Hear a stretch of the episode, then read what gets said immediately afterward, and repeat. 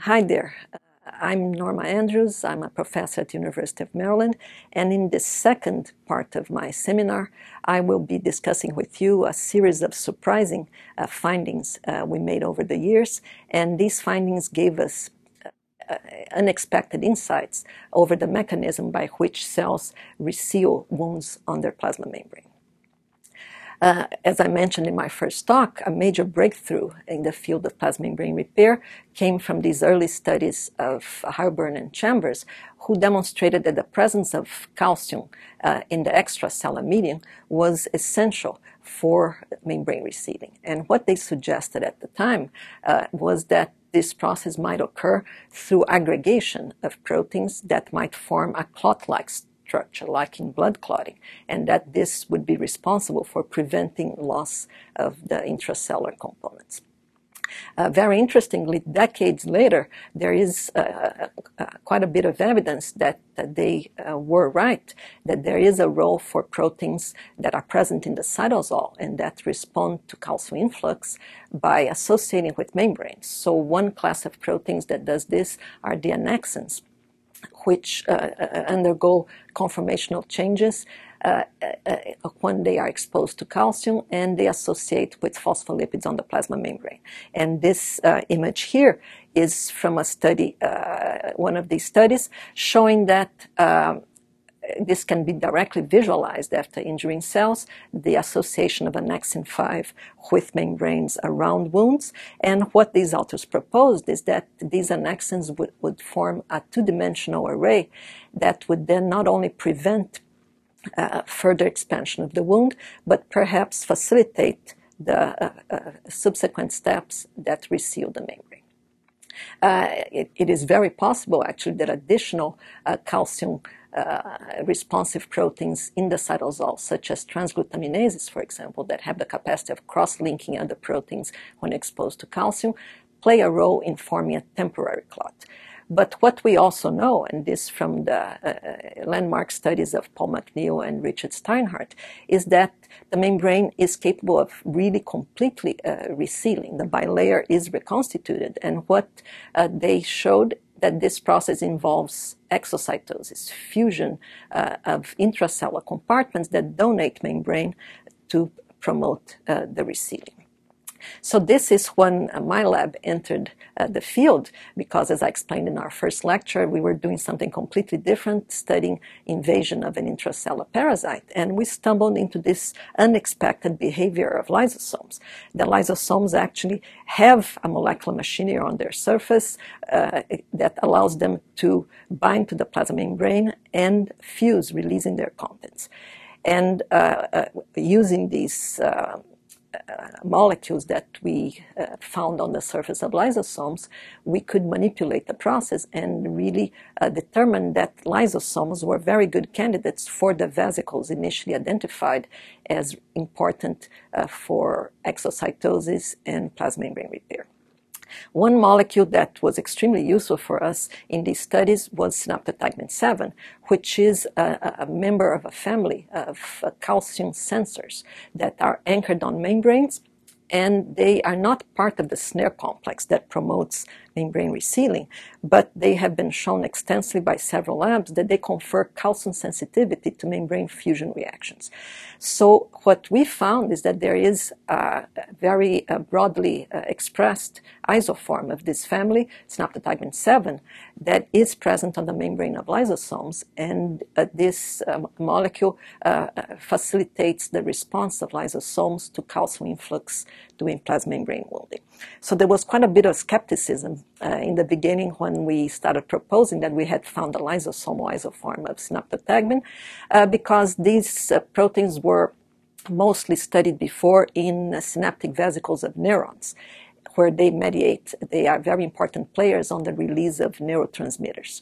So uh, uh, uh, it was not expected since at that time lysosomes were not uh, viewed as compartments that uh, could uh, undergo calcium regulated exocytosis. So what you do in these cases, this is very common in science, you just have to persist and you have to think of independent ways to demonstrate uh, something that you think is going on.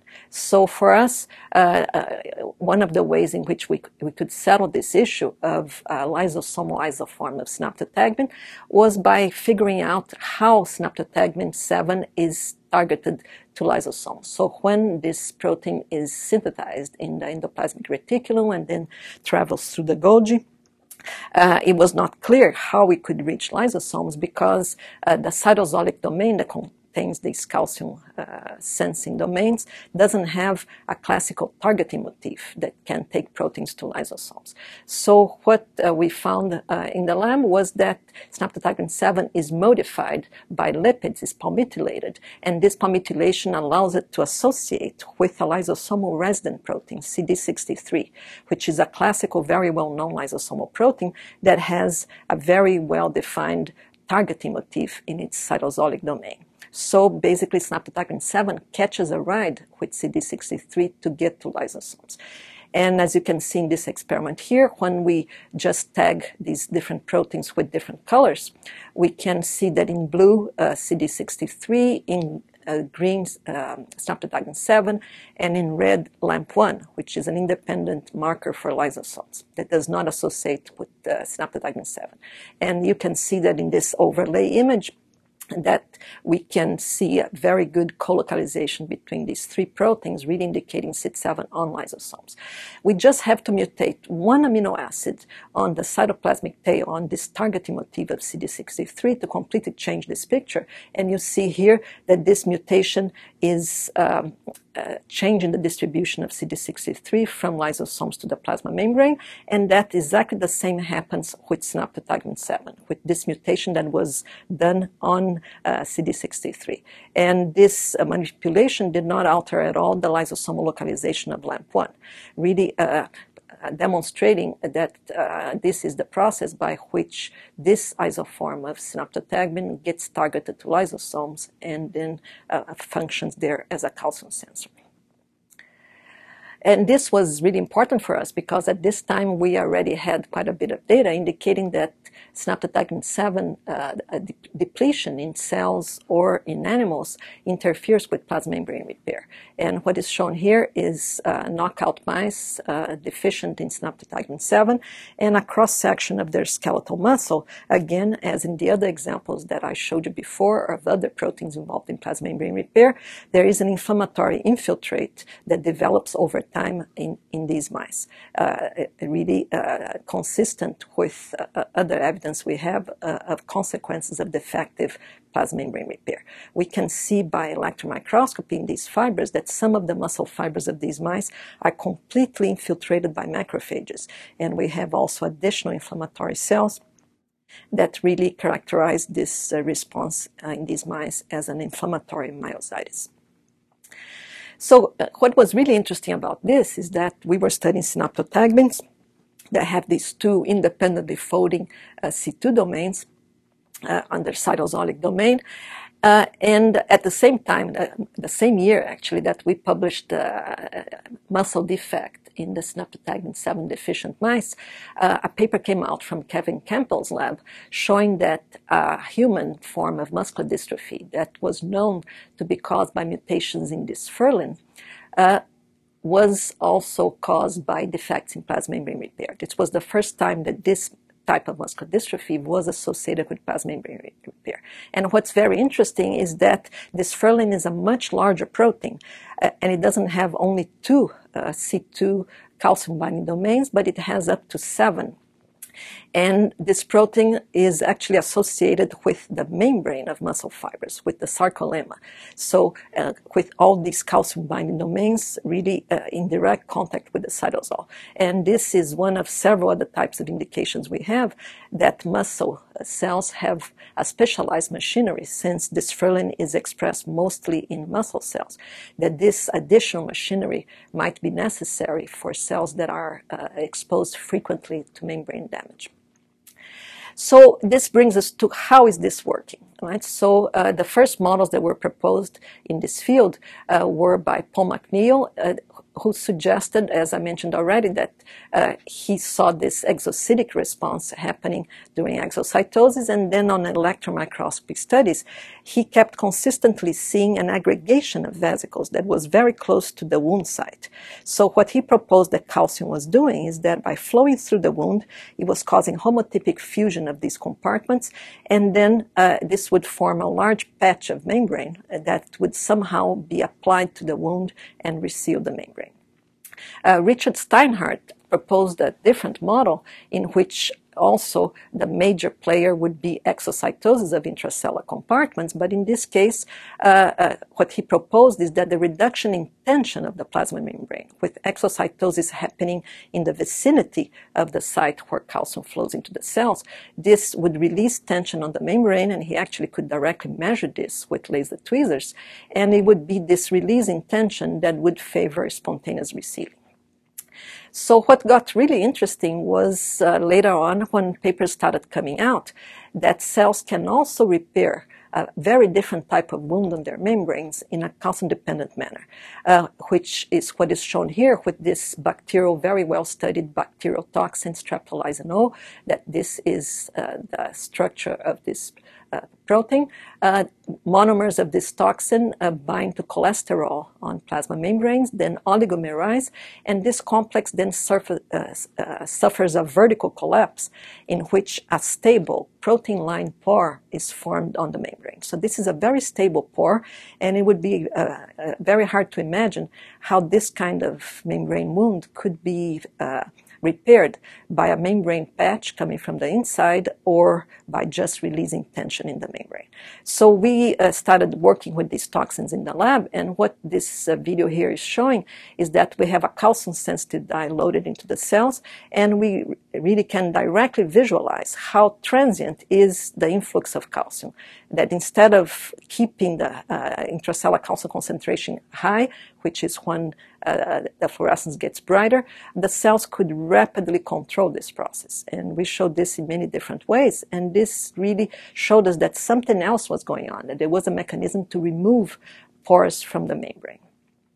Uh, so this is another way that is very useful to look at uh, membrane wounding and repair. So when we are looking at cells that don't have the toxin, we just see this dye, a lipophilic dye FM1-43, intercalates on the membrane, gets brighter, but cannot cross the membrane. So we see it only on the uh, outside of the cells. So what you see looping here uh, in conditions without calcium that are not permissive uh, to repair, we added the toxin and this dye immediately flows uh, into the cells, showing that really they cannot uh, contain uh, the dye because they have uh, gaps on their membrane. So very interestingly, when we do this in the presence of calcium, in the conditions permissive for repair, uh, if you look, there is an in- initial flow of the dye into the cells. The, the, movie is looping here, but you see that the cells rapidly control this. And as they are doing this, you see that the membrane is blebbing. And this uh, observation of blebbing on the membrane of cells that are undergoing wounding and repair is actually uh, a common observation that has been seen in many systems. And this has influenced a lot the thinking of investigators because it's quite tempting when you see extensive blebbing of the membrane, if you're dealing with a pore forming toxin, to conclude, well, this is the answer, that the cells are shedding these pores uh, by blebbing. But if you pay attention to what this movie here is showing, is that this blebbing is very transient. And we looked very carefully into this and we found no evidence that these blebs are shed. They are extended and then they retract. And we believe this is happening because uh, the cortical cytoskeleton that is temporarily disrupted by the calcium influx, when it's restored, the bleb uh, retracts. And we did experiments to really uh, directly uh, demonstrate this point. What is shown here is that we treated the cells uh, with cytochalasin D, which is a drug that disrupts the actin cytoskeleton. So again, when we add the toxin and in, in calcium-free conditions, the dye flows in, indicating that they can't repair. But very interestingly, you see here that the cytochalasin D uh, disruption of the uh, actin cytoskeleton completely abolished the blebbing but these cells were very uh, capable of blocking the influx of the dye. They actually do it better uh, than uh, cells with an intact cytoskeleton. Uh, this and other experiments persuaded us that we uh, don't believe, at least in the conditions that we have worked, that blebbing is a major factor in the repair of uh, pore-forming toxins. So what we learned, which was also very informative, so this is measuring the fluorescence intensity inside these cells in these experiments of intracellular flow of FM1-43, that cells reseal, so they, they block entry of the dye that is seen here uh, in uh, cells in the absence of calcium or cells depleted in ATP. Uh, this control of the calcium influx happens within 30 seconds.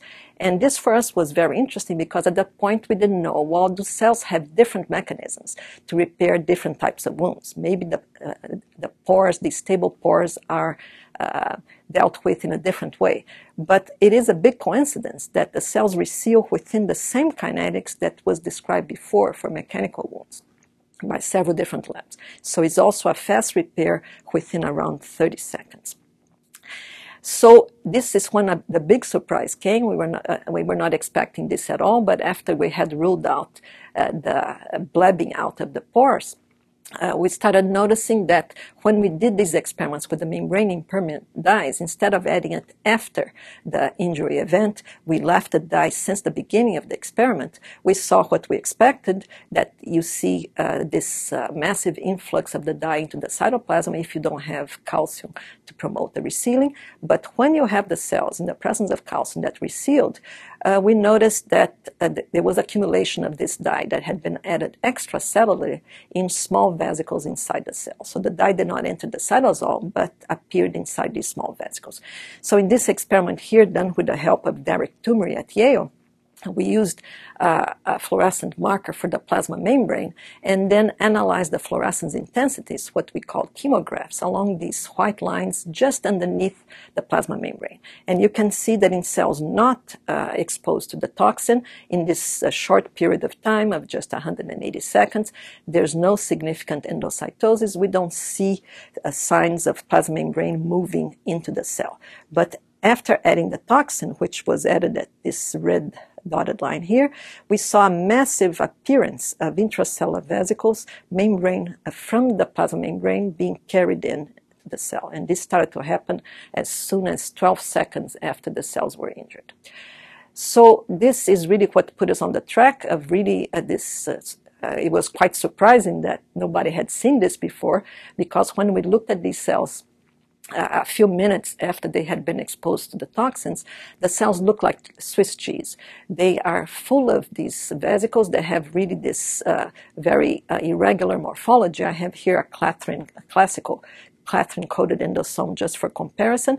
And we saw that these vesicles did not have a clathrin coat, but they contain markers, which is what these arrows here are pointing to, uh, that uh, uh, uh BSA uh, albumin coupled to gold particles that we could see on electron microscopy. So the, the, presence of these particles inside these vesicles told us that they originated by endocytosis. They were not pre-existing vesicles. And this really was an important realization because it helps us understand and interpret other experiments. And this can be quantified on electron microscopy, and you can see here that if we chelate calcium with a calcium chelator in these cultures, uh, there's a big inhibition of the number of these vesicles formed by endocytosis. So this is uh, the point that I was making before, that uh, studies, uh, the model proposed by Paul McNeil was really uh, in, in a, big way uh, guided by the observation of uh, endos, uh, of large compartments uh, close to the wounds in cells. And uh, uh, also the fact that these compartments became gradually larger. And this is what was proposed as the patch that would be applied to the membrane. But just by adding an endocytic tracer on the outside and doing very similar experiments and wounding these cells, we saw that these vesicles that form close to the wound site, we believe they are endocytic. So they are moving in by pinching off from the plasma membrane and they carry extracellular markers with them. And these compartments really get large and uh, we studied this over time. So you can see here that starting really soon uh, after adding the toxin to the cells and then uh, fixing and examining these cells by electron microscopy at different periods of time, we saw that initially uh, small vesicles are formed inside the cells and they gradually merge with each other. We can see these figures that are very suggestive of uh, homotypic fusion, and then they join these structures that are uh, uh, quite well known with the morphology of late endosomes that have these in, internal vesicles. They are called multivesicular bodies, uh, which then uh, mature into lysosomes. So uh, we could show in a series of biochemical experiments that the toxin, because we could follow the toxin that left the plasma membrane uh, and moved all the way into lysosomes, and we could show that this toxin was degraded uh, inside lysosomes. So what is the link with lysosomal exocytosis, right? I spend a lot of time telling you that there's a direct correlation between the ability of cells to fuse uh, lysosomes with the plasma membrane and their ability to, to reseal the membrane. So uh, the, the, very interesting link that emerged from our, our studies was uh, a lysosomal enzyme, acid sphingomyelinase, which uh, shown here in this uh, graph just showing levels of activity of the enzyme using a specific substrate.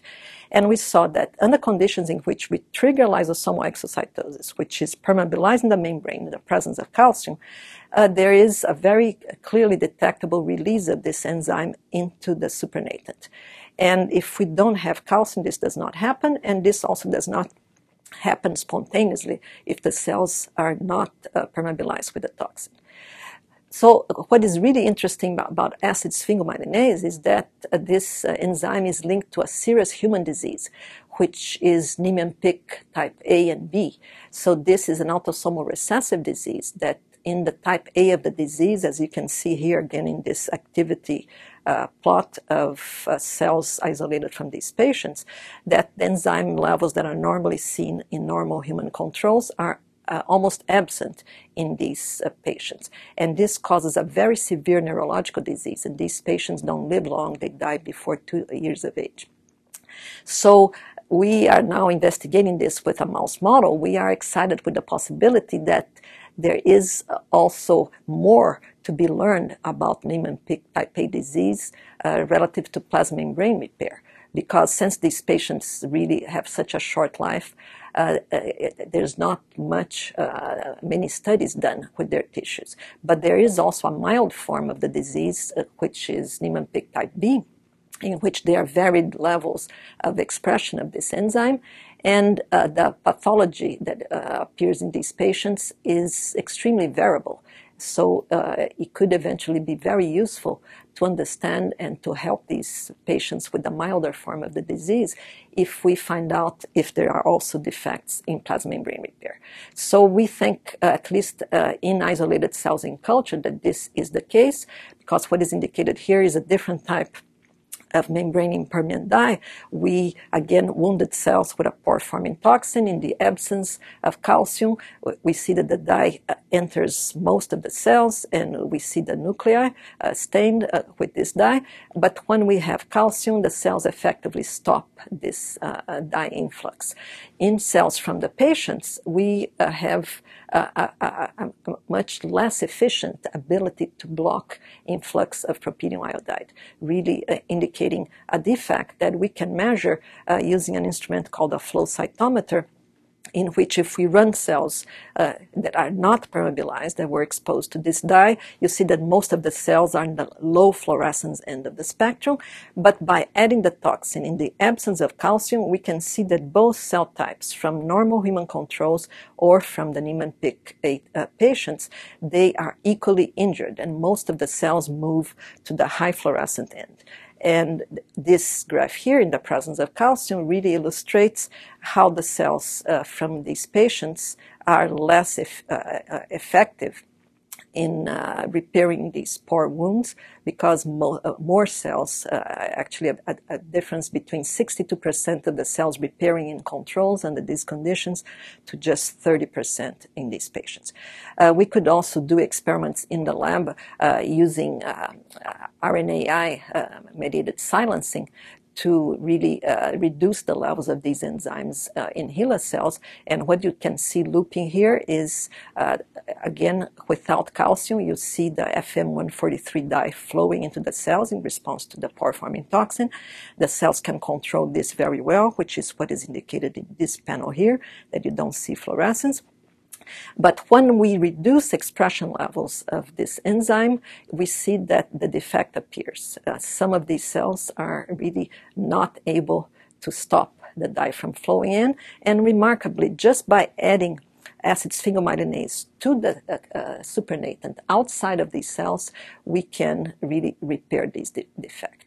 So this really indicated for us something very exciting, that this enzyme is working on the outside of cells to remodel the plasma membrane and promote this process of repair.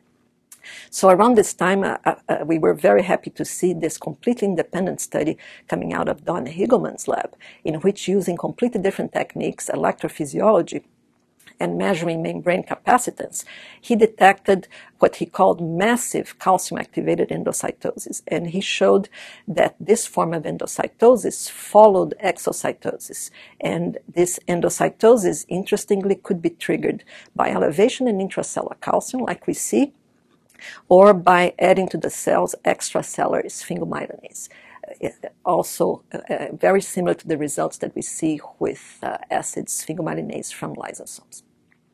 So how would this be working?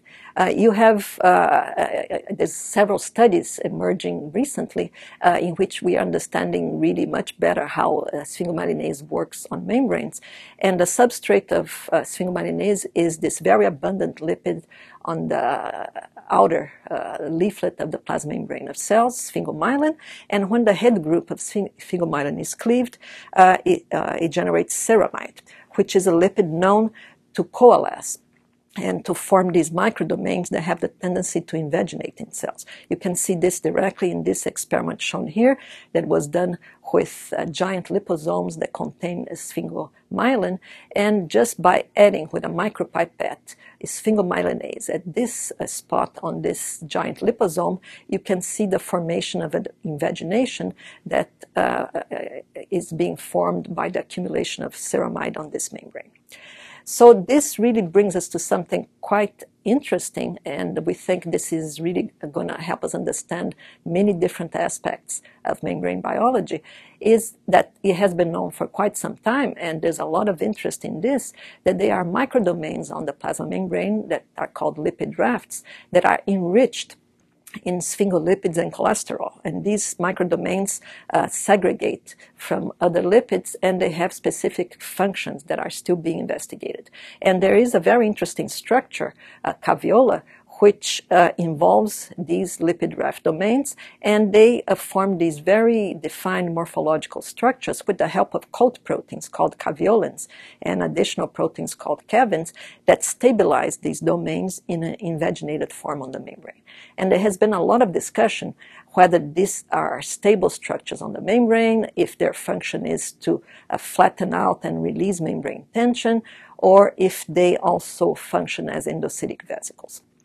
So what we saw, uh, and I showed you before, that the initial vesicles that we saw just looking 30 seconds after we permeabilized cells with a pore-forming toxin, uh, when we looked first at control cells that we don't uh, did not add any toxin, we see occasional caveolae as expected along, along the plasma membrane. Many different cells express this, but very interestingly, caveolae are more abundant in cells that are more frequently under mechanical stress, such as muscle and endothelial cells. But in this case here, we're just looking at, at, a, at a normal uh, epithelial cell in which we saw that after we added the toxin, there was a really very uh, a significant increase in the number of these small vesicles that had the size and the morphology very consistent with vesicles that would have been generated from caveolae on the plasma membrane. And very interestingly, uh, without injuring this membrane at all, just by treating the cells with sphingomyelinase on the outside, we could also increase the number of these caveolae-like structures. Uh, we could show using several important controls in which uh, we can distinguish uh, what is inside the cells from what is outside, we could show that uh, labeled toxin colocalizes inside cells in compartments that have the marker for caveola, uh, CAV1 caveolin 1. And uh, you can see here uh, in the overlay there was pretty good colocalization with several of these compartments, indicating that the toxin does travel into cells.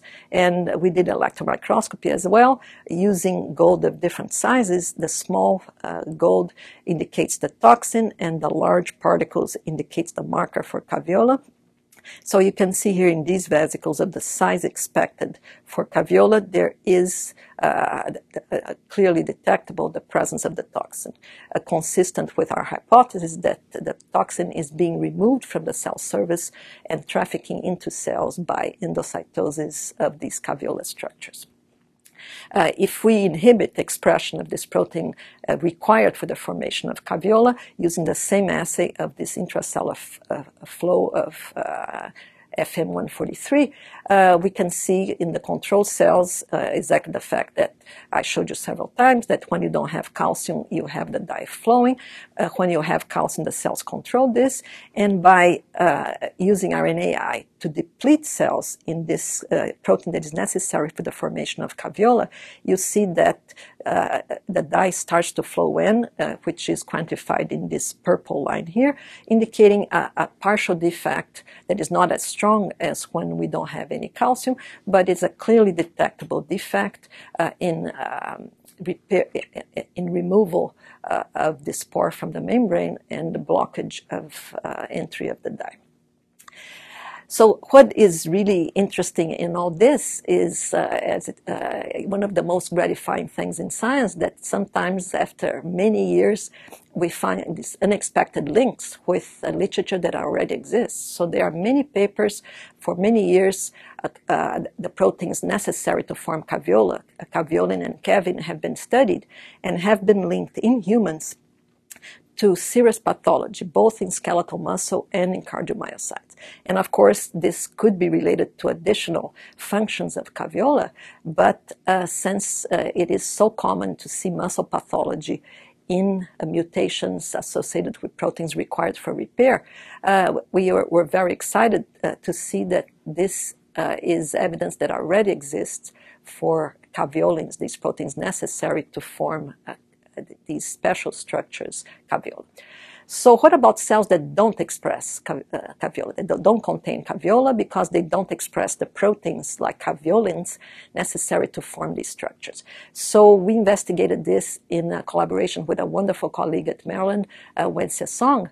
And what we learned is that, very interestingly, B lymphocytes that do not have caveola they also respond to injury to their membrane with exocytosis of lysosomes and then uh, uh, rapidly with a form of endocytosis. But in the absence of caveolin that normally forms these very defined uh, structures of a very defined size, we saw these tubules, longer uh, invaginations of the membrane that were also associated with the ability of these lymphocytes to reseal the membrane. So what we are excited about is that these protocols of membrane injury and, repair may provide a long sought trigger for this form of endocytosis. Several groups are very interested in what we called clathrin independent and uh, caveola independent form of lipid raft endocytosis. And there has been a lot of variation between labs, and we are uh, speculating that maybe the, these variations come from uh, uh unintended uh, injury of cells because we know that cells, uh, the plasma membrane of cells can get injured just when cells are crawling through cells or interacting with different surfaces. So we are now investigating if we can use membrane wounding to see if this is a process that can be triggered particularly in cells that don't express caveola and if we can learn more about this process. So I want to, to leave you with this uh, uh, provocative concept that what we are thinking is that uh, a very important element of the plasma membrane repair is actually remodeling of the plasma membrane. It is a process that happens as a consequence of the release of lysosomal hydrolases on the cell surface. And we have direct evidence for, for a role for acid sphingomyelinase. But we also think that other hydrolases in lysosomes, like proteases, could be involved in facilitating the generation of ceramide, which may be the trigger for the formation of these membrane invaginations and endocytosis that can carry lesions into cells uh, for degradation. So this has really been a, a great adventure for us uh, in the lab, and this is uh, really what uh, I think is a great example of how you should keep your eyes open uh, in the lab. Because sometimes you can be studying something completely different, like we were studying invasion of a parasite, and you stumble into something that gradually, although very unexpected, uh, uh, little by little starts making sense. And this is an extremely gratifying part of science because nature once in a while gives us these little glimpses uh, of really uh, the beautiful complexity of biological uh, systems. And we have to be humble and we have to be aware that what we are seeing is just the tip of the iceberg. But in many cases, following this process can really uh, be very useful uh, in, in, several important interventions, uh, including disease.